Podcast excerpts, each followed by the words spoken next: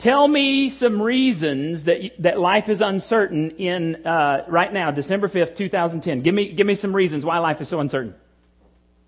This is crowd participation. Don't know what tomorrow brings. She stole my answer. That makes life. The guitar might fall over. That's, that's uncertainty. Pardon? Disease, okay? Economy. Government, politics. Oh, now y'all getting into it. I might have shut this down. Preaching. Preaching. You never know how long the preacher's going to go, do you? Yes. Savings account balance. And some of you are going, what's a savings account? Relationships, terrorism, Christmas presents. There's some pretty uncertain things going on in our world. Has there ever been a time in history that's been more uncertain than right now? Actually, yes. There has. The Bible was written by over 40 different authors over a period of 1500 years, and the times were anything but stable. You read any story from any time, and if you study the background, you'll find out that, that the Bible was written during really uncertain times. Take, for example, our text today. How many of you have heard the term upper room? Heard about the upper room? I've heard of upper room Christian bookstores, upper room uh, ministries, upper room churches, upper room uh, coffee shops. I've heard of all these different upper room things. But when Christians speak about the upper room, we're talking specifically about the last night, the Thursday night before Jesus Christ um, was crucified. And and what we're talking about is um, what we what we refer to that happened in the upper room was the Last Supper. Now, what was going on is Jesus and his disciples were going to celebrate the Passover, and we've talked about the Passover a whole lot, but let me give you a quick review. Every Jew, every good Jew, male Jew, was expected to visit Jerusalem during the Passover and, and uh, celebrate the Passover meal in Jerusalem. So there were thousands and thousands of people crammed into the city for this special celebration, this special event. And we've talked about this a lot. Uh, the people were to get together and they were to remember a time when they were in Egypt, when they were slaves in Egypt, and all they had known for 400 years was slavery. And they had prayed to God for 400 years, and for over 400 years their prayers had gone unanswered. But then all of a sudden, God um, gives them a deliverer, and what was his name? Moses, Big Mo. Big Mo comes on the scene, and Big Mo stands before them and he says, tomorrow we get to leave. Over 400 years we've been slaves. Tomorrow we're leaving. He says, but tonight an angel of death is going to come all over the land. And the angel is going to kill the firstborn child of every family unless the, the, the blood of the lamb is on the doorpost. And that will cause the death angel to pass over that house. And so then the next day we read about everything that happened. The next day Pharaoh is distraught because his son has been killed by the death angel and Pharaoh says, you're free to go now. You may leave now. So the Passover meal was the last supper in Egypt. The next morning, they were going to pack up all of their belongings and they were going to go to what we call the promised land, to Canaan, where they are today. Um, but they also got to pack up all of this plunder from the Egyptians. With, without even killing anyone, God caused the Egyptians to, to look favorably upon the Israelites, and so they gave them all of their treasure and said, just please go, please go. Your God's too powerful. Get out of here. So now, 1400 years later, Jesus was going to gather with his disciples on the Thursday night before he was going to be crucified and they were going to celebrate the Passover. Now, they'd done this many times during Jesus' ministry, but this time was different. Every time before, Jesus had been popular. This time, though, Jesus was not so popular and it was radically different. Rumors were flying around Jerusalem that the higher ups in society didn't like Jesus and they were going to try to take him out. And on top of the rumors, Jesus starts talking about his death and his followers just kind of tuned out the death teaching part because they really didn't want to hear that stuff. And it's real important that, that we understand the mindset of his followers, his disciples, because their mindset is very much like ours. They believed, and this was based on some of the stuff in the Old Testament, some of the Israelite history, they believed if God is with you, everything gets better and better and better. You get wealthier. You get healthier. If you're sick, you get healed. God just comes down and rains blessing upon blessing upon blessing on you if God is with you. That's how it works. And that's how we think a lot of times too. So this, this night got really confusing for the disciples. Because the Bible tells us that when Jesus, Jesus announces last time he's been in Jerusalem, there's nothing but trouble. And Jesus says, hey guys, we're going to go back to Jerusalem. And, and Thomas, doubting Thomas pops off and goes, well, we might as well go and die with him. Because Jesus said, we're going to have lots of trouble in Jerusalem. Let's go. Who's in? And so they all come trudging to Jerusalem. Now, every other um, Passover they had celebrated, Jesus had told them exactly where to go, where they were going, where they were going to set up, and everything. But this night was so different. He, he pulls aside two of his followers and he says, Hey, uh, I want you to go into Jerusalem and I want you to find some mysterious man. And he told them how to find this man and you're to follow him to his house. When you get to that house, you ask his, um, his master where the room is and he'll show you a room. He didn't tell them specifics. He said, you go do this. And then Jesus hangs around outside of Jerusalem till the cover of darkness happens and then he sneaks in and they go to the upper room, never telling them where they were going. And remember, this is Thursday night. Remember five days prior to this, you remember what we call that? When Jesus comes walking into Jerusalem? It's called the triumphal entry. Jesus is on a donkey, which the royalty would have ridden back then. That's not something we think of riding if you're royalty, but a donkey, they put a coat over it, and then people were throwing their coats, their cloaks in the road, and they were shouting out, Hosanna! Blessed is he who comes in the name of the Lord. And they were saying, oh, he's the Messiah. He's the one. Five days later, it was no longer popular to be seen with Jesus. Stuff had changed in five days. And that's where we pick up our story. There's, they sneak into Jerusalem, go to the upper room. Look what, what it says in Mark 14, chapter, uh, verse 7. 17. Hello. In the evening, after darkness, Jesus went to that house with the twelve, the house with the upper room.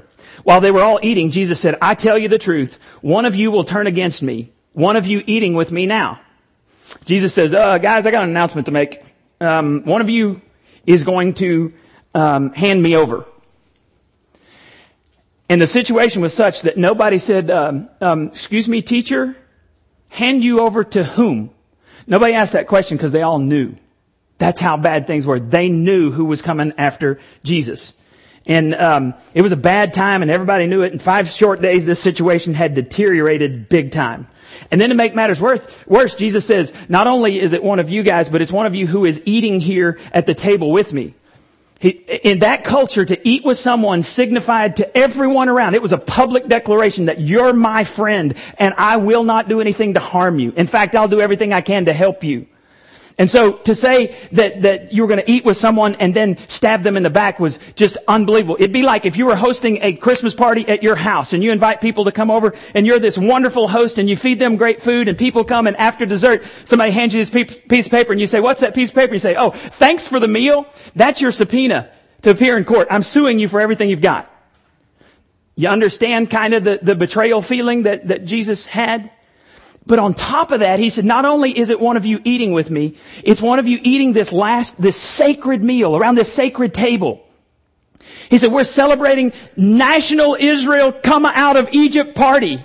We're celebrating what God has done for our country. An amazing time 1400 years ago and you have the audacity to eat at this table with me.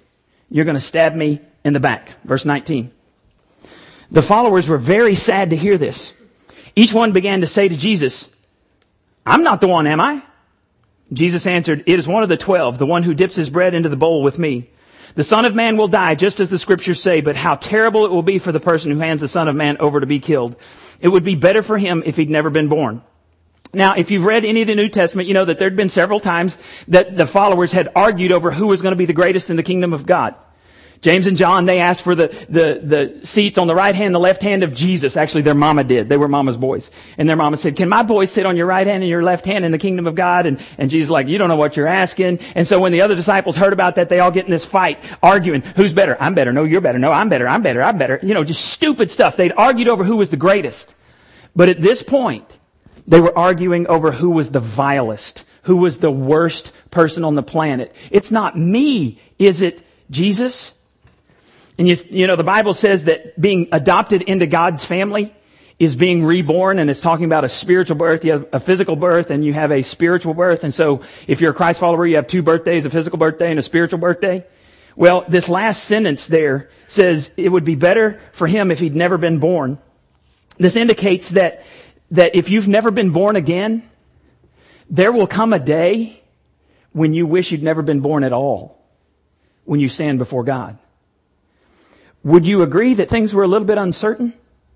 on this last night before Jesus was going to die? Just a bit. The Bible was written during a time of crazy uncertainty. And, and, you know, we're in an uncertain time, and it seems like life is always going to be uncertain, right? Anybody know for, okay.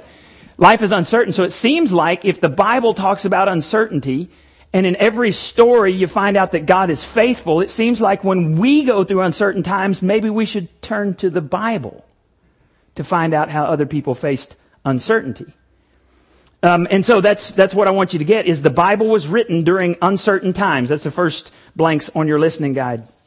Bible was written during uncertain times. And I'm going to give you a few examples of uncertain times, just in case you hadn't figured this out. Back in Genesis chapter 30, we discover the story of a boy named Joseph. This isn't Mary and Joseph that we're going to be talking about in just a few weeks, uh, the birth of Jesus. This was Joseph the dreamer, Joseph the coat of many colors, that guy. He's a dreamer, and as a young man, his brothers get tired of his dreaming, and they say, uh, "Let's let's get rid of this dude because we can't stand this dreamer." So um, they they throw him in a pit. Now, how many of you have ever had sibling rivalry? Anyone? Anyone? Okay. So you understand what it is when when brothers and sisters fight. My sister's seven years older than me. We fought. I thought the chick hated me. She told me she loved me, but I, you couldn't tell it. And, and you couldn't tell that I loved her as we were growing up. But if you've ever had sibling rivalry or if it's alive and well in your family, check this out. His brothers throw him in a pit and then he overhears them arguing. Do we kill him or do we sell him? You ever heard that one? If you had, you got serious issues. We need counseling now. And, and very few of us can relate to that, but, but here's what we find out.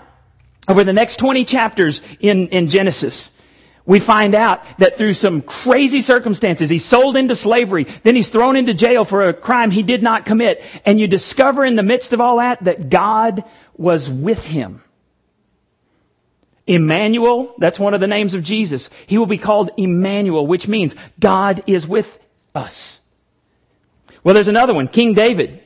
Lots of stories about King David, but uh, how many of you have had problems with your kids? This is participation. Anyone had problems with kids? Okay. Let's see if you can relate to David. David's son, Absalom, raised an army to dethrone the king. In Old Testament times, being dethroned meant you would be what? Killed.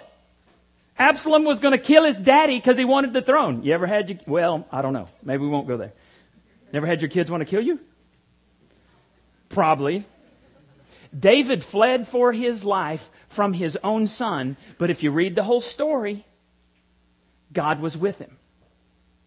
Moses is the next one. Just think about this time when Moses was born. The um, Hebrew mother had this son at a time when Pharaoh said, There are too many Hebrews in the land.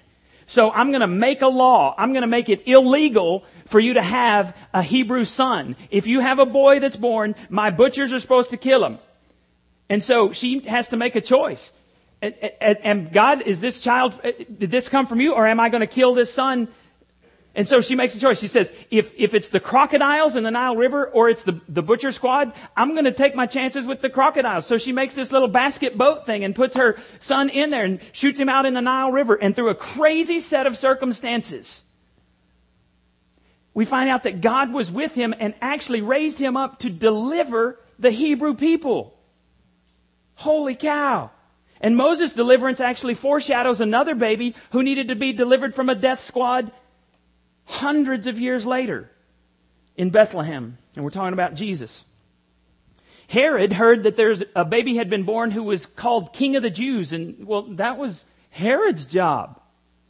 Herod's ego was so big and he was so insecure that he said, we got to wipe this dude out because, you know, if they're going to call him King of the Jews, he may try to take my job someday.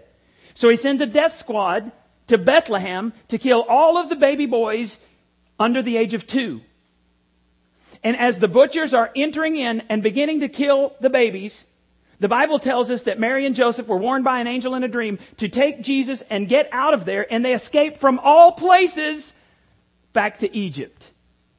And as you read the story, you discover that, man, it looked crazy uncertain, but God was with them.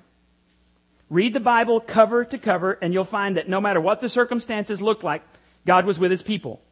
Every time it seemed out of control, what actually was going on was God had the whole world in his hands. Men like Herod and Pharaoh, they thought they were in control. Satan, the enemy of God, thought he had defeated the people of God. But if you look back through the rubble of history, you'll discover that every time God's power had not changed and he had the whole world in his hands. The message of this church and of the Bible is that God's power has not changed. He's got the whole world in his hands and he always has. Verse 22.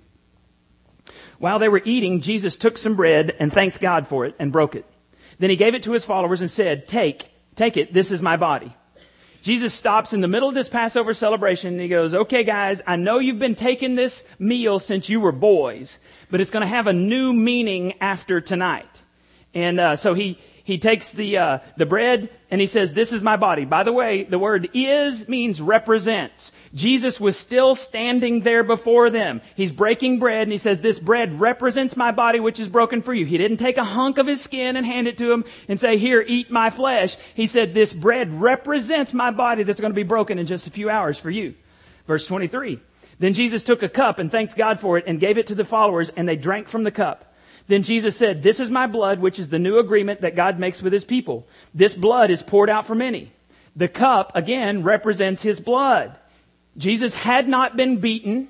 He had not been put on the cross yet, nailed on the cross. He'd not had the spear stuck in his side, so his physical blood had not come outside his body yet. Besides, if you read the Old Testament, you find out that cannibalism, eating anything, animals with blood still in them, was abhorrent to anybody who was a Hebrew, who was a Jew. So they wouldn't have done that. So Jesus doesn't say, I want you to be cannibals from now on. That's not what he's saying. He said, this bread represents my body. This cup represents my blood, which will be shed for you. And, and, uh, they're thinking, oh man, this death talk again. And they totally ignore the death talk. And then they sing a hymn and they go out to the uh, Mount of Olives and then verse 27. Then Jesus told his followers, you will all stumble in your faith because it is written in the scriptures, I will kill the shepherd and the sheep will scatter. Let me stop right there. There are over 50 major prophecies about Jesus Christ. And the statistics that one person could accidentally fulfill all of those major prophecies is zero. You couldn't by chance have someone fulfill even half of the prophecies. Here's one of them. This is from Zechariah uh, 13, 7. I will kill the shepherd and the sheep will scatter. But look what he says. They ignored this part too. But after I rise from the dead, I will go ahead of you to Galilee. Peter said, everyone else may stumble in their faith, but I will not. It's like Peter's going, dude, enough with the negativity. This is not how things work. Jesus, you of all people should know this is not how the story goes. When you have God, everything works out for your good. And I think we have the same mindset. Would you agree? We have this idea that if we're going to be a Christ follower, then really we shouldn't have problems. And, and just a few problems come in and, God, what is your problem? This is not how it works. I need to give you some advice, God, about how to do this thing, right? And it really creeps up during the holiday season every year. It seems we're reminded that life is uncertain, right? How many of you just look forward? Now, some of you do. My wife is one of these. Just looks forward to buying presents. Let me see your hands. You just love spending money on presents. My wife loves spending money. Your money, my money, God's money. I'm kidding. She, she does love, she loves buying gifts. I hate shopping. See, I'm the hunter type. She's the shopper. The hunter says, I need this. I go in the store, I get it. I put my head down, I try. I love you. But when I go to Walmart to get a pair of socks, I don't want to talk to you. I'm kidding. I will always stop and talk to you. It, that's fine. I may be in a hurry, but I will, I will stop and talk to you. But I'm the hunter type, you know, and, and, and it seems like when Christmas comes, there's never enough money and, and all these grubby hands are sticking out for it. And, and then the church asks for some and dang, right? Life's uncertain without all it. Money's tight. Relationships are strained. How many of you are reminded every, you don't have to raise your hand on this, by the way, every holiday season that your family sucks?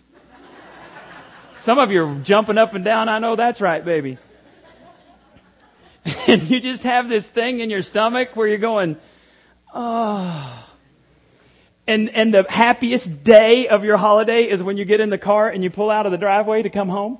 Or when they leave? Yes, okay. Life is short, right? We're reminded of that every year. Yesterday, I did a funeral in the morning and I did a wedding in the afternoon. And, um, I mean, I'm just reminded that life is so uncertain. Okay, with all of the uncertainty then that's surrounding life, here is the question I have for you today. Can you trust God when there's absolutely no evidence that He is at work in your life? I mean, yeah, good church answer. Yes! But let me just say to you, your answer to that question will determine how you face uncertainty. Um, we know life's going to be uncertain, but your answer will determine your actions. If we could stop right now and we could kind of do an Oprah type interview, you know, and I could have some special guests here today, and I could somehow bring Jesus followers in, and we, we would have the chairs up here, we'd have 11 chairs up here, you know, and we could do a little talk. That'd be pretty cool. Um, freak you out, but it'd be cool. Um, but let's say that, that we could do that. I would have two questions that I would ask them. First question um, would be this When was life most uncertain for you? Tell me, as you were a follower of Christ, when was your absolute darkest hour? I think they'd point to this passage that we just read. I think they would say it all started in the upper room when we figured out that it wasn't going to get better. When we realized that Jesus was going to die we watched him arrested, we watched him tried, and we watched him die. You want to know when the darkest moment was for us? It's when we realized that God wasn't going to do anything about the death of Jesus. It's when we realized God was not here. God wasn't doing anything, and we've wasted our lives. That was our darkest moment. And then I'd say, okay, question two. Tell me about the time as you walked and followed Jesus Christ. Tell me about when God demonstrated his power. Was it when he healed the blind man? Been born blind. Was it when he said to the, the lame man, get up and walk, and we saw his, his muscles and his legs just, all of a sudden he could support? He'd, he'd never walked in his life. Was that it? Was it when you raised Lazarus? When Jesus raised Lazarus from literally four stinking days in the grave? Was that when God demonstrated his power? And I think that they would probably say, when we thought it was the darkest, when we thought God was least active, that's actually the same time that God was doing the most. We just couldn't see it. Those darkest hours, that's when God was acting. And I think they would tell us, and thousands of years from now, people will still be looking back to those hours and they will rejoice to know that even when God turned his back on his own son, it was for us. And God was demonstrating his power. But during those hours, man, we were convinced our lives were wasted in following Jesus. Now, if you're a Christ follower, that's your story. God seems to do his greatest work when he takes a broken and battered life and he puts it back together. In fact, I forgot to say this yesterday. Greg and Terry got married yesterday. And um, many of you know Greg and Terry. Eight years ago, we started New Life for Greg and Terry, and we didn't, we didn't meet them for six years. And yesterday, they celebrated together. They celebrated two years and two months, so 26 months of sobriety. And when they said, I do, they stood over here in front of the Christmas tree. When they said, I do, they were, Terry was just bawling. Teresa was bawling. People were just, people said, we never thought that day would come. But Jeff was, yeah, he was. He, he said, I got teary eyed, but man, he was boo hooing back there in the booth. Don't let him fool you. Um, but we had relatives come up to us afterwards and say, We never saw this day coming. But God takes broken and battered lives and he puts them back together. God, here's the way God works. This is the way of God to take our greatest mess ups and turn them into His greatest miracles. Now, hold on. Don't say, hot dog, preacher said, let's go screw up our lives. Because then Jesus will come. I will tell you, you are an idiot. Okay, if you think like that. What I'm saying is when we are in the midst of bad stuff and we humble ourselves, that's when God shows up. Humility leads you to God. Now, some of you are going, uh, okay, yeah, great, great story, great message, but how's that help me get a job? Great, man, that's great, but how's that help my child get well? I got a family member who's, who's facing cancer and, you know, great, woohoo, but she's not getting well. We're trying to get pregnant and we can't get pregnant. Maybe we're not trying to get pregnant and we keep getting pregnant. We got a lot of that going on. We're going to have our sex series next year. Help you figure that out. it, yeah, it's too late. That's a great message, but that doesn't bring my family member back from the grave. Here's, here's my point today. If God has always been at work in history, if this book is true, He's got the whole world in His hands.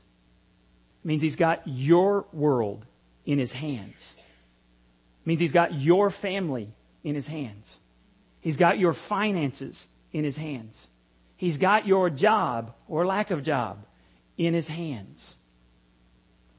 There's never been a more uncertain time than when Jesus Christ died on the cross. And if God was at work then, do you really think he's not at work in your world? You remember that um, there were two different reactions. Actually, there were two reactions to Jesus' um, death on the cross, and neither one of them were good. Judas, Judas saw what happened, and he went out and he committed suicide because he was so distraught. Peter was just as big a failure as Judas. But Peter kept plodding through his life until Jesus showed up, until he came on Sunday morning. Which of those two do we consider a failure, and which one do we consider a success? the one who hung around until Jesus made an appearance. Which one are you like? One took his matters into his own hands. One hung out and said, Jesus, I'm, I'm going to wait on you. Which one are you? All right. If you don't get anything else, here's, here's the, the point today. This is four blanks. I have to leave as many blanks as possible so the teenagers on the front row don't, don't choose, don't guess the words. Life is uncertain God is not. Life is uncertain. God is not. I want you to say that with me. Ready? Life is uncertain. God is not. Say it again. Life is uncertain. God is not. One more time. Life is uncertain. God is not. The clear message of every page of the Bible is that God is in control. One of my favorite passages is Romans 8, 28 and 29 says this. And we know that God causes everything to work together for the good of those who love God and are called according to his purpose for them. For God knew his people in advance, and he chose them to become like his son, so that his son would be the firstborn among many brothers and sisters. Now, notice this passage does not say that everything that happens to you is good, does it? It does not say that God causes everything to happen. Because there is an enemy until Jesus puts him down and throws him into the eternal pit of fire.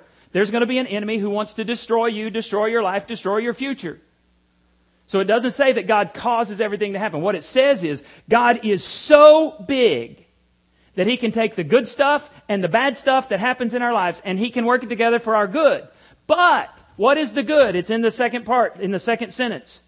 For God knew his people in advance and he chose them to become like his son.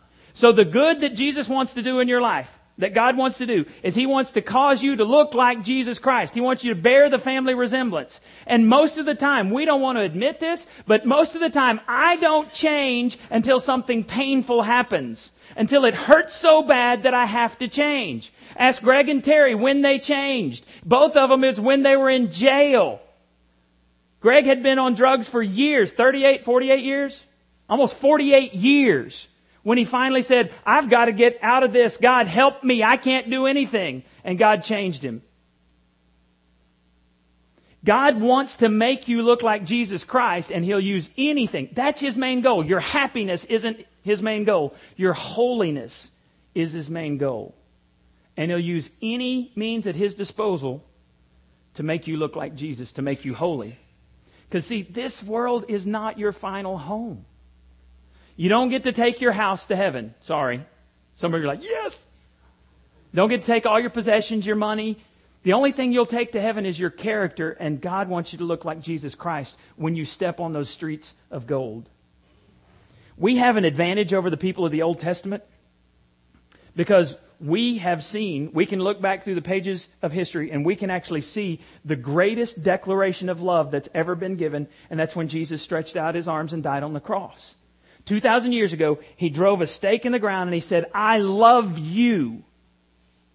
And if you ever start to doubt in your uncertain times, look at the cross and be reminded that God gave everything for you. So he still got your world in his hands. And you just got to keep on plodding along until God demonstrates his power. Let's bow our heads.